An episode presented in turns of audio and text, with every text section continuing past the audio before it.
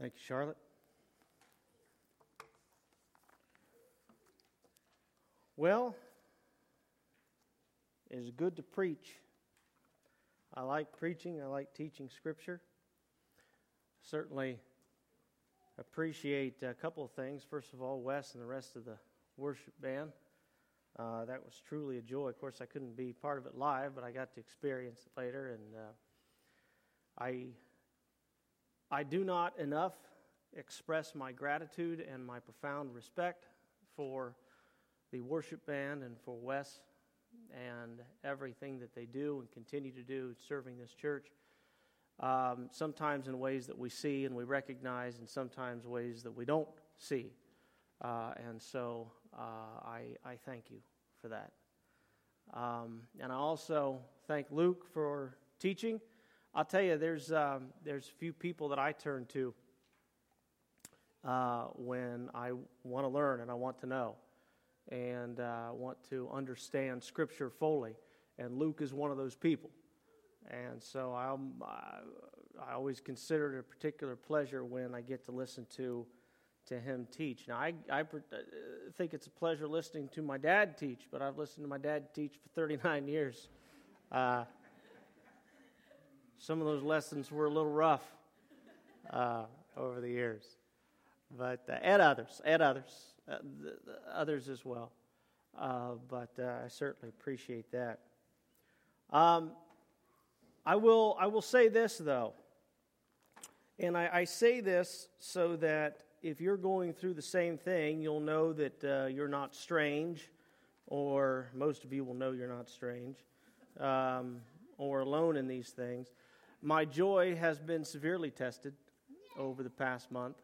Um, it is tested any time that uh, I, I, don't have a chance to be here, but um, you know, with all of the weird stuff, and I don't just mean illness, I mean all kinds of weird stuff, um, my joy is tested.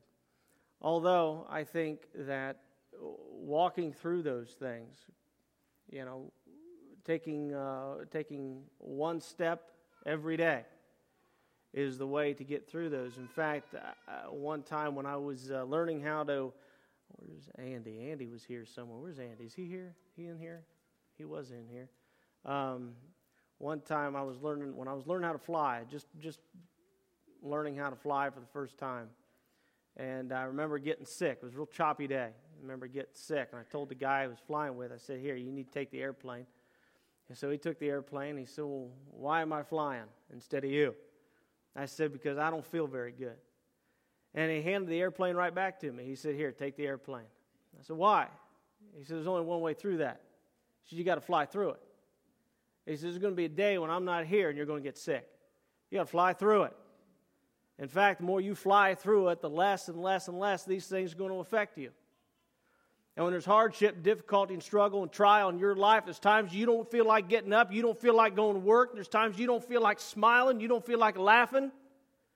You got to get up, you got to fly through it. Because that same thing might happen tomorrow. Same thing might happen day after that. And you're just eventually going to give up if you don't fly through it. I was walking out to our uh, little pond, our big mud puddle that we have out at our house the other day and snow was deep. It was hard to walk out there. And you've heard this analogy a million times, but it's true.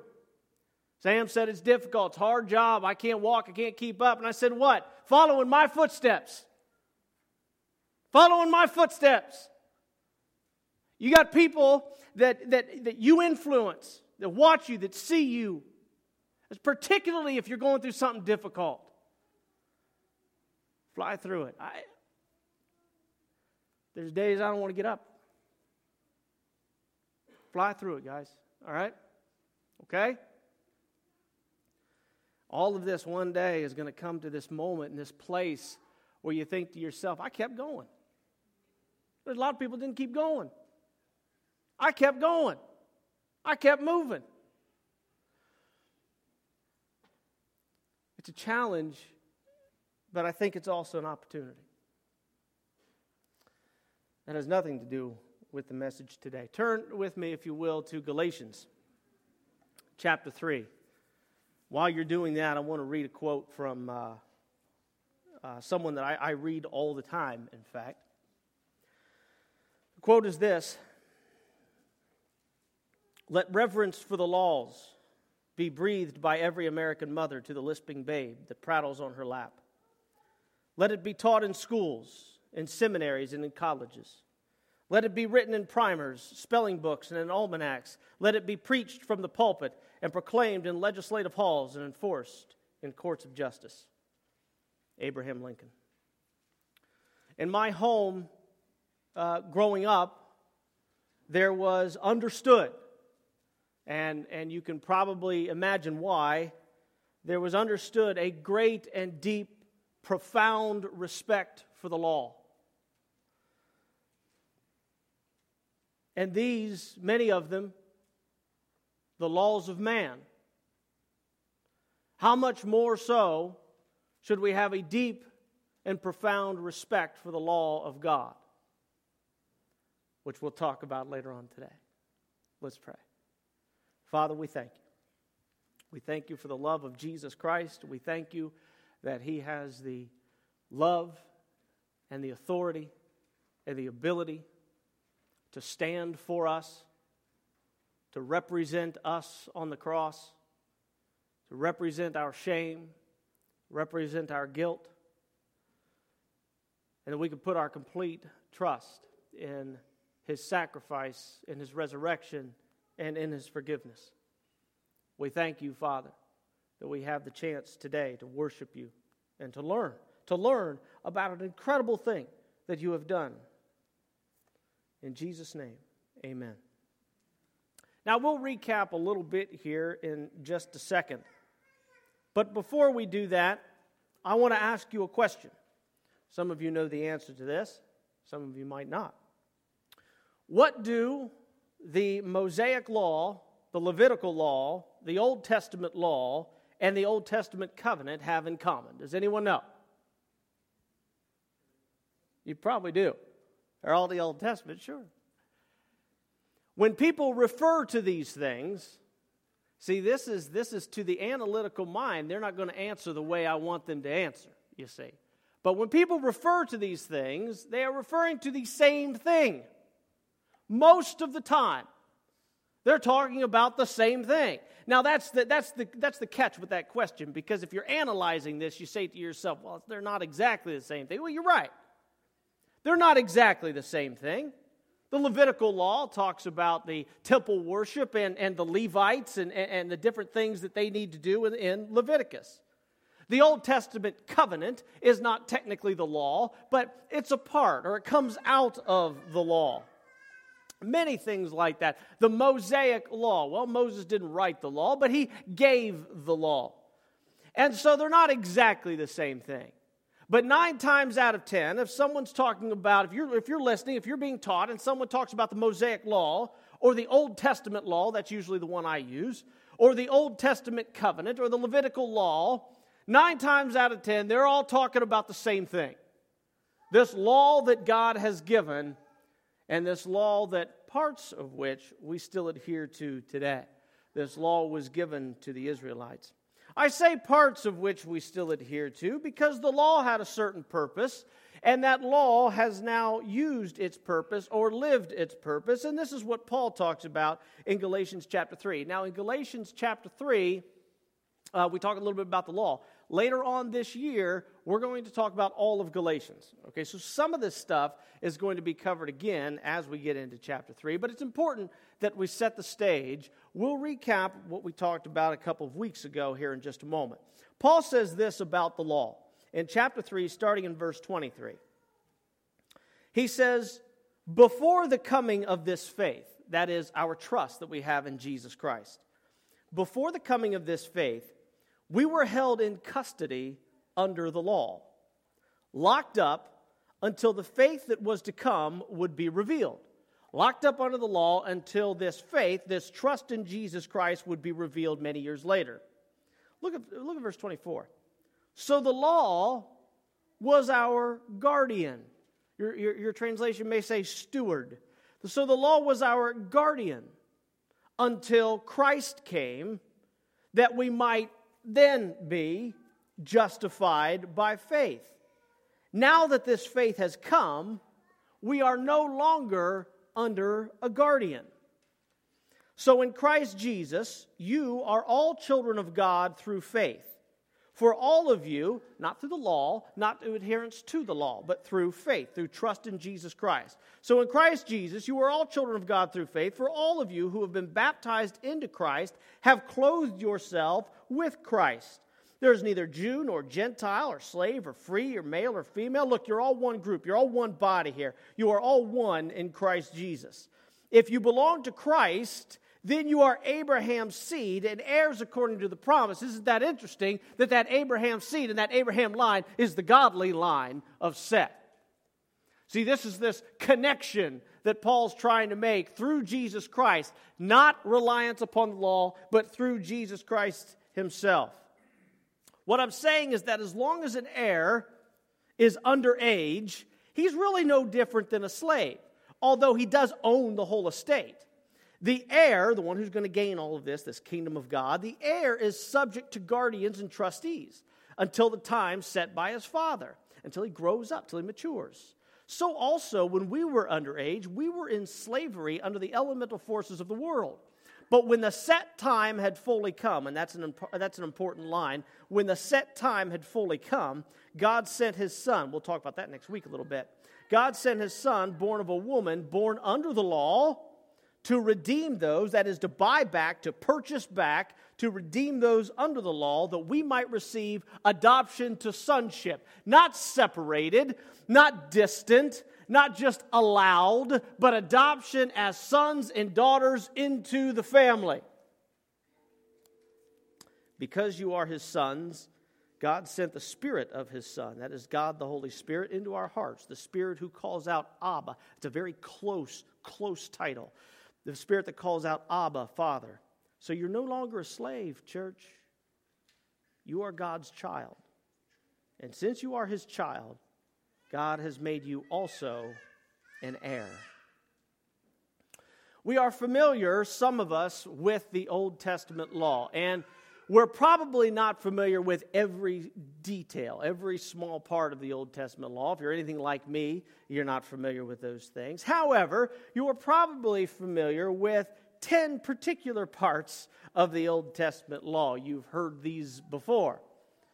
In fact, you can probably count them out as I say them. Many of you are probably uh, uh, committed many of these things to memory. Uh, God says this in Exodus chapter 20. He says, I'm the Lord your God who brought you out of Egypt, out of the land of slavery. Number one, you shall have no other gods before me, not even yourself. Well, that's the trap we fall into today, isn't it? I'm not going to worship some man made idol. But boy, it's awfully tempting to worship ourselves, isn't it? It's awfully tempting to worship our wants it's tempting to worship our pride. It's tempting to worship when ourselves when we think we're being treated unfairly. Boy, it's easy to worship ourselves.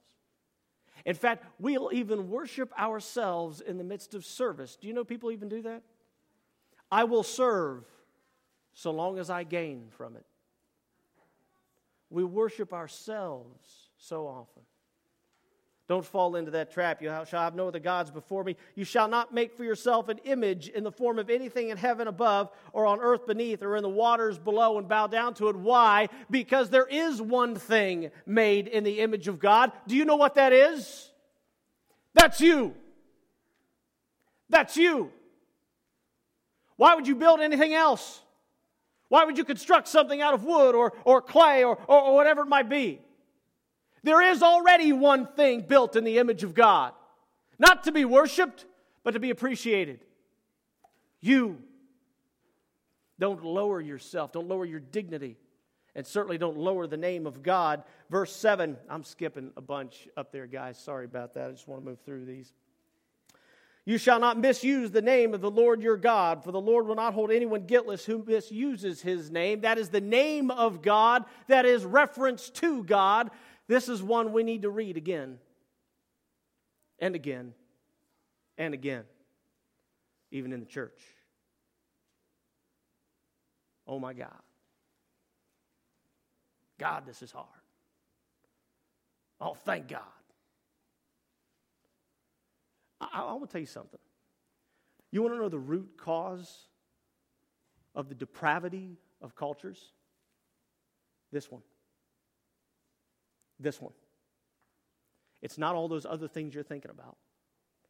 The root cause of the downfall of cultures, this one. We eliminate reverence for God. When we overuse this address, this should be done with awesome respect. Should be done in the form of worship, praise, teaching, but not cavalierly, not as a byword, certainly not as a curse, right? Sometimes it rolls off the mind and rolls off the heart and rolls off the tongue so much that we even are numb to it. Even we don't realize we do it. My goodness, what is this picture of God then in our life as it begins to drop and drop and drop? Don't misuse the name of God. Verse, verse 8 remember the Sabbath day and keep it holy. Some people still do this. Jesus fulfilled this, yet others continue to do this today. It's perfectly fine so long as we don't think we are saved by that. Verse 12 honor your father and mother so that you may live long in the land the Lord your God is giving to you. Verses 13, or verse 13 you shall not murder, you shall not commit adultery, you shall not steal, you shall not give false testimony against your neighbor, don't lie. You shall not covet your neighbor's house, you shall not covet your neighbor's wife his male or his female servant, his ox or his donkey, or anything that belongs to your neighbor. Don't be envious of others. But the law, church, is much more than just these Ten Commandments in Exodus chapter 20, though they are a part of the law. A good way to look at the law is this, and this is not broken down this way in Scripture. It's the way people have broken it down so that they understand it a little better. The law is a set of moral, ceremonial, and civil laws or rules or practices laid out and set forth by God to the Israelite people. Just very quickly, some examples here. The moral law, the moral part of the law, is based upon God's holy nature, based upon God's character. Okay, this is the Ten Commandments are in that moral law. As such, these laws are unchanging. All right, 2,000, 4,000 years ago, don't lie, part of the moral law. Guess what? 4,000 years later, Don't lie. It's part of the moral law. It's part of the character. It's built upon the character and nature of the holy God. And since God doesn't change, those laws don't change. Don't covet your neighbor's wife. You got enough trouble anyway, right? Come on. Don't do any of that stuff. These things don't change. The moral law is based upon God, and the value of these laws is considered by most people, at least Christians, they are considered obvious by reason or common sense. There will come a day when we don't refer to this as common sense, right? Uncommon sense. Those of you who practice common sense, you now have a superpower. That's just the way it goes, okay? You're Superman. The moral law encompasses a lot of things. It encompasses justice and respect. It encompasses sexual conduct. It includes the Ten Commandments, and it also includes penalties and disciplines for not obeying these things, not obeying these ordinances. Now, just like everything else in the law, it doesn't save you, church. Keep law all you want, it doesn't save you. By the way, what saves you? Audience participation. What saves you? Faith in Jesus. Faith in Jesus. Know that. Believe in who Jesus is and what Jesus is, what he has done, and what he continues to do. But these moral laws, they don't change. Don't lie, don't cheat, don't steal. The ceremonial law, ceremonial law has changed. The ceremonial law really focuses our attention on God. It includes, um, it includes how the Israelites were to gain a right standing with God. I'm an Israelite. I've messed up. I've screwed up, I've sinned against God and against man. I need to go through a ceremony. I need to go through a purification. I need to adhere to and observe a festival in order to gain this proper standing once again with God. It talks about cleanliness and uncleanliness. It remembers the work of God in the life and nation of Israel. It talks about feasts and festivals in the law. It makes the Israelites different from their pagan neighbors. What we believe makes us different. Talks about dietary restrictions and clothing. I mean, all kinds of things that point to the coming Messiah. Good example of the ceremonial law that you'll find in Exodus 23. Three times a year you are to celebrate a festival to me. Celebrate the festival of unleavened bread. For seven days eat bread without yeast, as I commanded you. This talks about this coming out of Egypt. This reminds the people of that. Do this at the appointed time in the month of Aviv, for in that month you came out of Egypt. No one is to appear before me empty handed. That's a great example of the ceremonial law. We've already talked about the moral part of the law. This is the ceremonial part of the law. Jesus fulfilled the ceremonial part of the law. We'll get to that next week. And then there is the civil part of the law. These are specifically given to the Israelite culture at that time, at that place, for that purpose. That's it. Okay? That culture, that time, that place, that purpose. That's about 4,000 years ago. This is the civil law. It's how people get along with one another, it's how they resolve disputes. It includes everything from somebody getting hurt by somebody else to somebody stealing to somebody getting killed. I mean, just all kinds of things. That's the civil law. Here's a good example of the civil law. God gets real specific. Exodus 21. If anyone uncovers a pit or digs one, this is in Scripture, by the way. You can look this up. You could, you could see God writing this down and say, okay, Moses, make sure you've written this down correctly. I'll go over it again. You can see these. Exodus 21, it's just one example. If anyone uncovers a pit or digs one and fails to cover it up, and an ox or a donkey falls into it, the one who opened the pit must pay the owner for the loss and take the dead animal in exchange. If anyone's bull injures someone else's bull and it dies, the two parties are to sell the live one and divide both the money and the dead animal equally because it's just two animals going at it. Aha. However, in verse 36. If it's known that your bull had the habit of goring, yet the owner did not keep it pinned up, the owner must pay animal for animal and take the dead animal in exchange. That's a great example of the civil law. Yes, that's in Scripture. It was for that day, that time. I, have never traded a dead bull with anybody today. I, and I'm okay with that, all right? I don't think I'm going to lose my salvation because I've dug a pit and someone has fought. What's your bull doing on my land with my pit anyway, right? the law has, was given to Moses on Mount Sinai during the Exodus, and it was bestowed through Moses to the people. And through this law, God entered into a covenant, an agreement. It's not exact an agreement, but a covenant with the people. That's why sometimes this law is called the Old Testament covenant. Again, it was given to Moses. Moses gave it to the people. That's why it's called the Mosaic law. Obey the law and receive the special blessings of God. Break the law and face discipline and punishment. Does this seem harsh to you? Whenever we talk about punishment from God, we think something's wrong. How could God punish? How could God discipline? I thought God loved. I thought God cared. Many of you have children. You know a great way to express hate towards your children? Don't discipline, don't punish, don't care. Right? That's a great way to hate your kids. And there ain't anybody who wants to do something like that. You discipline, you punish, you teach, you correct. You, you don't punish for the sake of punishment, right? You punish for the sake of correction. Same thing God does to the Israelite people. I want you to be different, God said. I want you to be holy. I want you to be set apart from the people around you and from your neighbors. It's interesting when we talk about the fall of Saul here in a couple weeks, the Israelites actually said, We want to be like everyone else. The whole point of the law was to make this group of people holy and special. And so you obey the law, you receive the blessings of God, not the love of God. You receive special blessings from God if you obey the law. You don't receive the love of God if you obey the law.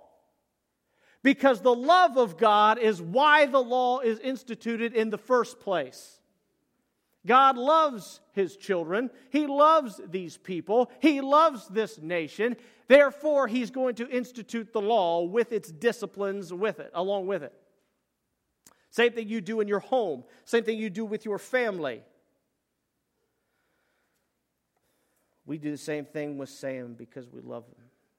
So we've seen what the law is, but there's three questions that still remain. We'll cover these very quickly. Three questions that still remain. Number one is this Where is the law found? Where is the law found? The law is found in the first five books of the Bible. That's why these books are called books of the law.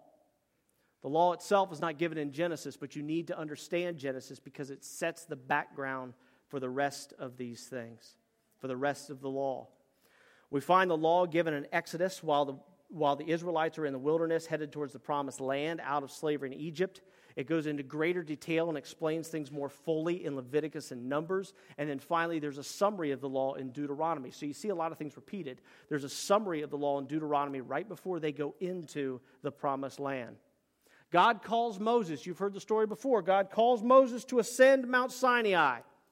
God tells Moses, Hey, look, Moses, I'm going to speak to you in front of all the Israelite people so that they will honor you, so that they will respect you, and so that they will know that you're my servant. Go back and prepare them to hear this.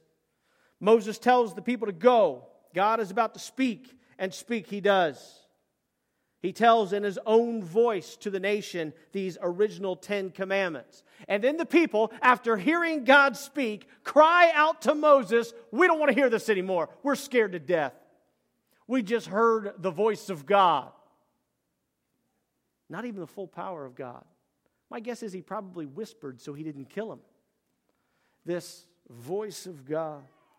They begged Moses to receive the law himself and then reveal it to them. They cannot handle this terrifying address of God. So Moses says in Exodus chapter 20, Moses said to the people, Do not be afraid. God has come to test you so that the fear of God will be with you to keep you from sinning. The people remained at a distance while Moses approached the thick darkness where God was. You imagine that? Imagine being Moses. You imagine this thunder, this light, this lightning, an entire nation of millions of people terrified, and they all look at you and they say, You go up this mountain. What was he thinking? I don't even know if he could see walking into this. Boy, it'd be tempting to be scared. Wouldn't it be tempting to back out? Moses approaches the power of God and God addresses him. And find, you find first in chapter 21, God says, These are the laws you are to set before them. It takes 40 days for Moses to get this law. This was not an afternoon, okay? God didn't make a pot of coffee and say, Hey, come on, stop by for a minute. We'll write this down. I'll make some copies, okay? And you can send this back. 40 days. Moses is in the presence of God. So, how or why was the law given to Israelites? That's where it's found in the first five books. How or why was it given to the Israelites? Dad talked about the flood. Pretty much wiped out everybody, except for Noah and his sons. Shem then continued on with this line. Out of Shem came Abram. Abram honored God in a day when very few did. God chose Abram, later changing his name to Abraham, to be the father of this special nation that would know God, that would honor God, and receive the gift of the law, that would be a steward for these people. You know why God chose Abram? Because Abram honored God. That's it. That's it. There were other people. But Abram honored, he believed God, he trusted God, he's even referred to as a friend of God, and so God chose Abraham. And so Abraham will be blessed with this perfect standard. And from this line, from this special family of Abraham, would come Jesus, would come this hero that we talked about last week. That's what all of the Old Testament is, by the way, with the exception of maybe Jonah and maybe some parts of Daniel. The entire Old Testament is tracing Abraham's family. That's it. Abraham enters into a covenant with God. And the rest of the Old Testament is watching his family move, watching his family grow, change, make mistakes, learn from their mistakes, make their mistakes again, get punished, all kinds of things. That's the Old Testament. That's the entire Old Testament. Interspersed in there are some prophets to these nations, but that's what the Old Testament is. And so the Lord said to Abram in Genesis 12, Go from your country, your people, and your father's household to the land I will show you. I will make you into a great nation, and I will bless you. I will make your name great, and you will be a blessing. I will bless those who bless you, and whoever curses you, I will curse. Listen closely now, another reference to Jesus Christ. And all peoples on earth will be blessed through you. Later on in Genesis 15, God elaborates on this covenant. This covenant ceremony is done between God and Abraham. God chose Abraham pure and simple. God could have chosen anyone who honored him, but Abraham did. He believed God, he honored God, he submitted to the lordship of God, and through his belief was considered a friend of God. We're going to revisit this fact in a few weeks. Abraham had Isaac, Isaac had Jacob, and Esau, Jacob whose name was God changed to Israel. Jacob had 12 sons. They became the 12 patriarchs of the nation of Israel. And all of this happened in a span of about 500 years, 400 of which they were in captivity in Egypt. God raised up Moses when they were in captivity in Egypt. Moses led these people out of slavery, out of Egypt, and into the wilderness for 40 years because they did not believe, they did not trust God to go into the promised land. And while they were wandering, God gave them the law. He's carving out a nation, he's carving out a place, he's carving out a line for Jesus. You see, all of this history, church, is your history. You ever, what, what, is, what is some of the, the, the what's, what's the one with the leaf? Ancestry got something? Yeah. For your history, for your ancestry, you can go to Scripture, church you can see the line of Abraham. You see, this is what Paul talks about. Those who believe in Jesus Christ are Abraham's seed, are Abraham's line. What a fantastic history you have. What a fantastic story your family has. I envy you. It's a pretty cool story. I don't envy you, it's my story too. So we need to take the law, we need to respect the law, we need to honor the law, we need to treat it as important. Finally, what was the purpose of this law? Number one, it shows the character of God. This was a difficult law. It was a hard law, and the standards were high, and it revealed the holy character of an eternal God to Israel. What else is the purpose of the law? To set apart the nation of Israel as distinct from other nations. I don't want you to be like everyone else. Church, this is the same thing you are told today. But you, in 1 Peter, are a chosen people, a royal priesthood, a holy nation. God's special possession. That's you. He's talking about you. He's not talking about somebody else. He's talking about you. Every day you get up, you look in the mirror, you get ready to go to work. God's talking to you. You are God's special possession. You make a mistake, you have a bad day, you have a bad month, you have a bad year, you get fired from work, you get this, you have this problem, all a sudden, you are still God's special possession. And you're supposed to be different than anybody else. So were the Israelites through the law. Dear friends, I urge you in 1 Peter 2 as foreigners and exiles, sounds an awful lot like the Israelites, as foreigners and exiles to abstain from sinful desires which wage war against your soul. Live such good lives among the pagans that though they accuse you of doing wrong, they may see your good deeds and glorify God on the day he visits us. They needed to be set apart. Number three, why was the law given? For forgiveness through sacrifices. We're going to talk next week as to why we don't sacrifice bulls and rams and sheep and doves and all these kinds of things anymore. But God offered forgiveness through sacrifices. He wanted to provide a way, number four, he wanted to provide a way for a community to worship God through faith. Isn't that very close to the way we meet together and worship together? Number five, provides God direction for physical and spiritual health of the nation. Don't we do the same thing in the church today? Number six, reveal the sinfulness of man. And this is really the crux of it. You cannot save yourself, church. And if you learn nothing else about the law, that's what you need to understand. You need to read through the law and you need to see and find and know. Forget about the other parts of the law. Just look through the moral part of the law. Forget about the rest of the moral law. Just look through the Ten Commandments. Forget about the Ten Commandments. Look through five of them. I'll tell you what, forget about five. Look through three of them. The law encompasses 309 some odd laws. Look at three. We need to understand that we fall short. we need to understand that the law does not save us, yet the law was there as a guide.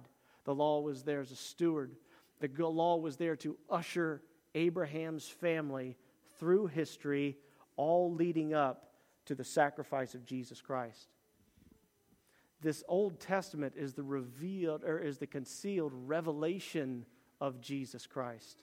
The New Testament, fortunately for us, is the revealed Jesus Christ. Do we need to take the law seriously? Absolutely, absolutely we do because of its purposes, because it is a part of our heritage and our understanding. We also adhere to the moral part of the law. But do we need to rely upon the law in order to save us? Do we get more good boxes, check boxes, than bad check boxes? Do we weigh our heart against a feather as the old Egyptians did? We believe in Jesus Christ and his forgiveness and his sacrifice. That is how you are saved. You're going to fall short on the law. I'm going to fall short on the law. I'm going to be so bold as to say, You've already fallen short on the law. But Jesus never did. Next week, we're going to see that Jesus point blank tells you, I fulfilled the law for you. And this is this hero we put our hope and our faith in after the fall. Let's pray. Father, we do thank you for our time. We thank you for the love that you have shown this congregation. We thank you also for this incredible law that you've given us. We thank you, Father, that we get to learn from it, but we also get to see that we can only be saved through Jesus Christ. Help us, Father, as we move forward to take these things seriously, but more than that, to take our hope and our faith seriously, to take our love for Jesus Christ and this incredible forgiveness that He has given us, that we might walk out of this room knowing that we are free men and women, saved for all time and all eternity. Father, even though, help us live up to this righteousness. Help us live up to this state as a holy nation. In Jesus' name, amen. Please stand and sing.